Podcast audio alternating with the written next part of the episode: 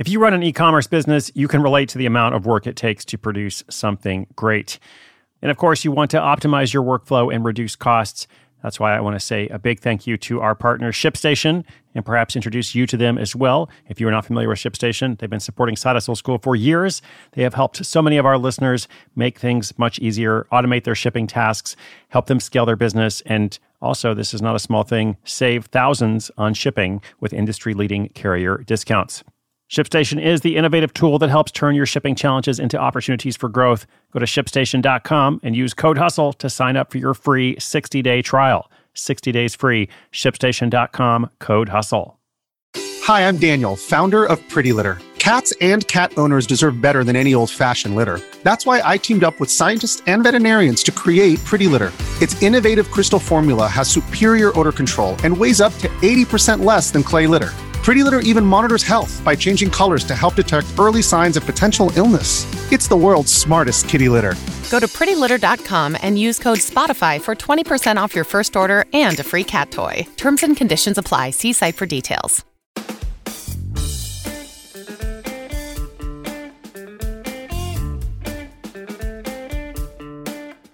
Hey, what's up, friends, listeners? Welcome to Side Hustle School. It's Chris Guillebeau here with you. Got a great story for all of our listeners who are parents out there today. And if you're not a parent, you can learn from this too. Here is the opening question When your kid has a meltdown, what do you do? And, you know, if you don't have kids, just imagine that you did. What would you do if your kid has a meltdown? Would you call 911? Would you tell them to eat a giant cookie? Or would you just tell them to get over themselves? Because, you know, it's not all about them. In life, there's other people out there. Okay, to be fair, I'm not sure any of those options are optimal. Those are the first three things I thought of. But what do I know? I have a cat. She doesn't listen to me. So let's just focus on the story itself. Recognizing the struggle parents have with teaching kids how to handle emotions, a mom and educator creates a game to solve the problem, all while having fun and, of course, getting paid. After experiencing rapid growth, she then transitions to doing it full time. What started as a very part time side hustle is almost a seven figure business after just a couple of years. I am always excited when I hear about our listeners who have started something really spectacular. We're calling this one Educator Makes Playing Cards to Teach Kids About Emotions. So try to regulate your emotions while we have a quick thank you to our sponsor, and then I'll tell you all about it. Look, Bumble knows you're exhausted by dating. All the must not take yourself too seriously and 6 1 since that matters. And what do I even say other than hey? well, that's why they're introducing an all new Bumble with exciting features to make compatibility easier, starting the chat better, and dating safer. They've changed, so you don't have to. Download the new Bumble now.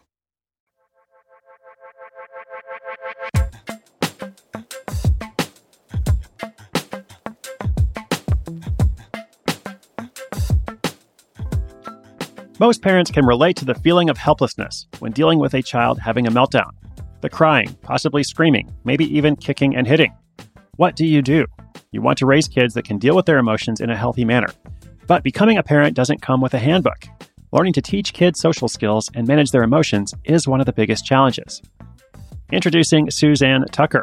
Suzanne is a parent educator, physical therapist, and also a mom herself. She noticed a lot of her parenting class graduates were asking for help in connecting with their kids, especially when their kids were stressed.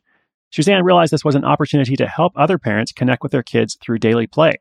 She wanted to make a fun way to learn because she knew kids are especially receptive to learning through creative play. So she decided to make a game called Peacemaker's Mindfulness Cards to do just that. Each of the cards in a deck of Peacemakers has a positive message meant to spark conversation between adult and child. The cards are especially appealing to kids due to the colors and animals that represent themes. Those themes include topics like balance, love, and forgiveness. I noticed that giant cookies wasn't on that list, but perhaps in a future edition. Suzanne decided to start a Kickstarter campaign to raise funds to produce these Peacemaker cards. In about one month, she raised $8,000, twice her goal. For her, the experience validated the idea. She wasn't an influencer, she wasn't famous, she just wanted to make a difference. From the beginning in 2016, Peacemaker monthly sales averaged about $1,000. The first big jump was in the holiday season that year when monthly sales went to $10,000. Suzanne attributes this increase to a great article published in the Philly Voice.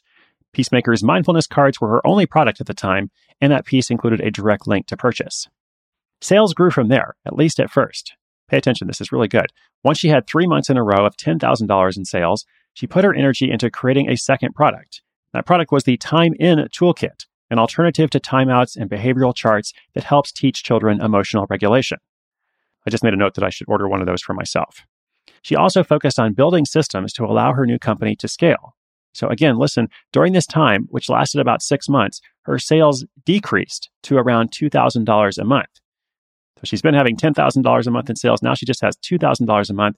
But Suzanne says she had her eye on the long game. She committed to putting her energies into growing the company. After raising $40,000 on Kickstarter in just three weeks for the second product line, the tide turned. After the campaign, they raised another $60,000 in pre sales by the time the product line was finished in December 2017. Now, I use the word company there, but at first there was just one product. So by early 2018, Suzanne had actually named the company Generation Mindful, or Gen M. And things were growing so fast, she began to hire more help, including a marketer and content creators. However, another lesson here, she ended up taking back much of this work herself to keep the voice and brand of Generation Mindful intact. The company has a very distinct and hard to copy brand and voice. It's difficult for other people to learn, but it's also one of their greatest assets. Earlier this fall, Gen M ran their latest Kickstarter campaign for a third product, Snuggle Buddies. This time they raised $35,000 in just two weeks. So, overall, from the initial $1,000 a month to that $10,000 a month boost and then slowing back down again before restructuring and working smarter, Suzanne now expects the company to hit seven figures in revenue in 2019. And her other plans for Gen M are equally ambitious. The company wants to introduce a B2B model. They currently only sell direct to consumers, but they want to start selling to schools and daycare centers. And to make this happen, she's doing a lot of networking. She eventually met a consultant with decades of experience working for a company that sold direct to schools. With this consultant's guidance, they're establishing a plan to sell directly to private schools. And then from there, they'll move on to public schools. This is also a long game play. It's not going to happen all at once, but it has real potential. And in fact, their first pilot program has started in a St. Louis inner city elementary school. Another of Suzanne's goals for 2019 is to create more products. She also wants to translate those products into Spanish and French. She's now working full time on Generation Mindful, and through her tools, toys, and programs, she wants to make connection a habit so that together we can raise an emotionally healthy world.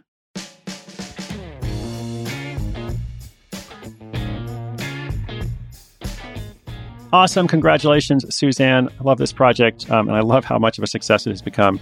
That's so fantastic. Now, Suzanne has this little motto that she shared with us, and she said, uh, especially during the first six to 12 months, my motto was less hustle, more grace, and keeping my eye on the quality of my life more than the business performance. And she also notes that her own kids are still young and at home. So, less hustle, more grace. I totally get that, totally respect it. I think sometimes from the outside, people might think about the word hustle and think, oh, it's just like working hard all the time, just kind of nonstop, not really putting your head up to kind of look around and look at the bigger picture. But the way that I think about it, it really is about mindfulness and intentionality and, and building something for yourself for sure, but doing it in a way that works for you. So, of course, as always, it has to work for you. So, I suppose I could have called it Side Grace School, but that didn't sound as good. So, just consider it a semantics thing. Also, on a practical note, I was taking a look at their website. Uh, website looks great, really, really nice. I do notice that on the products page, some products are selling more than others. At least it, it appears to be that way, just based on the reviews uh, and how some of it is written.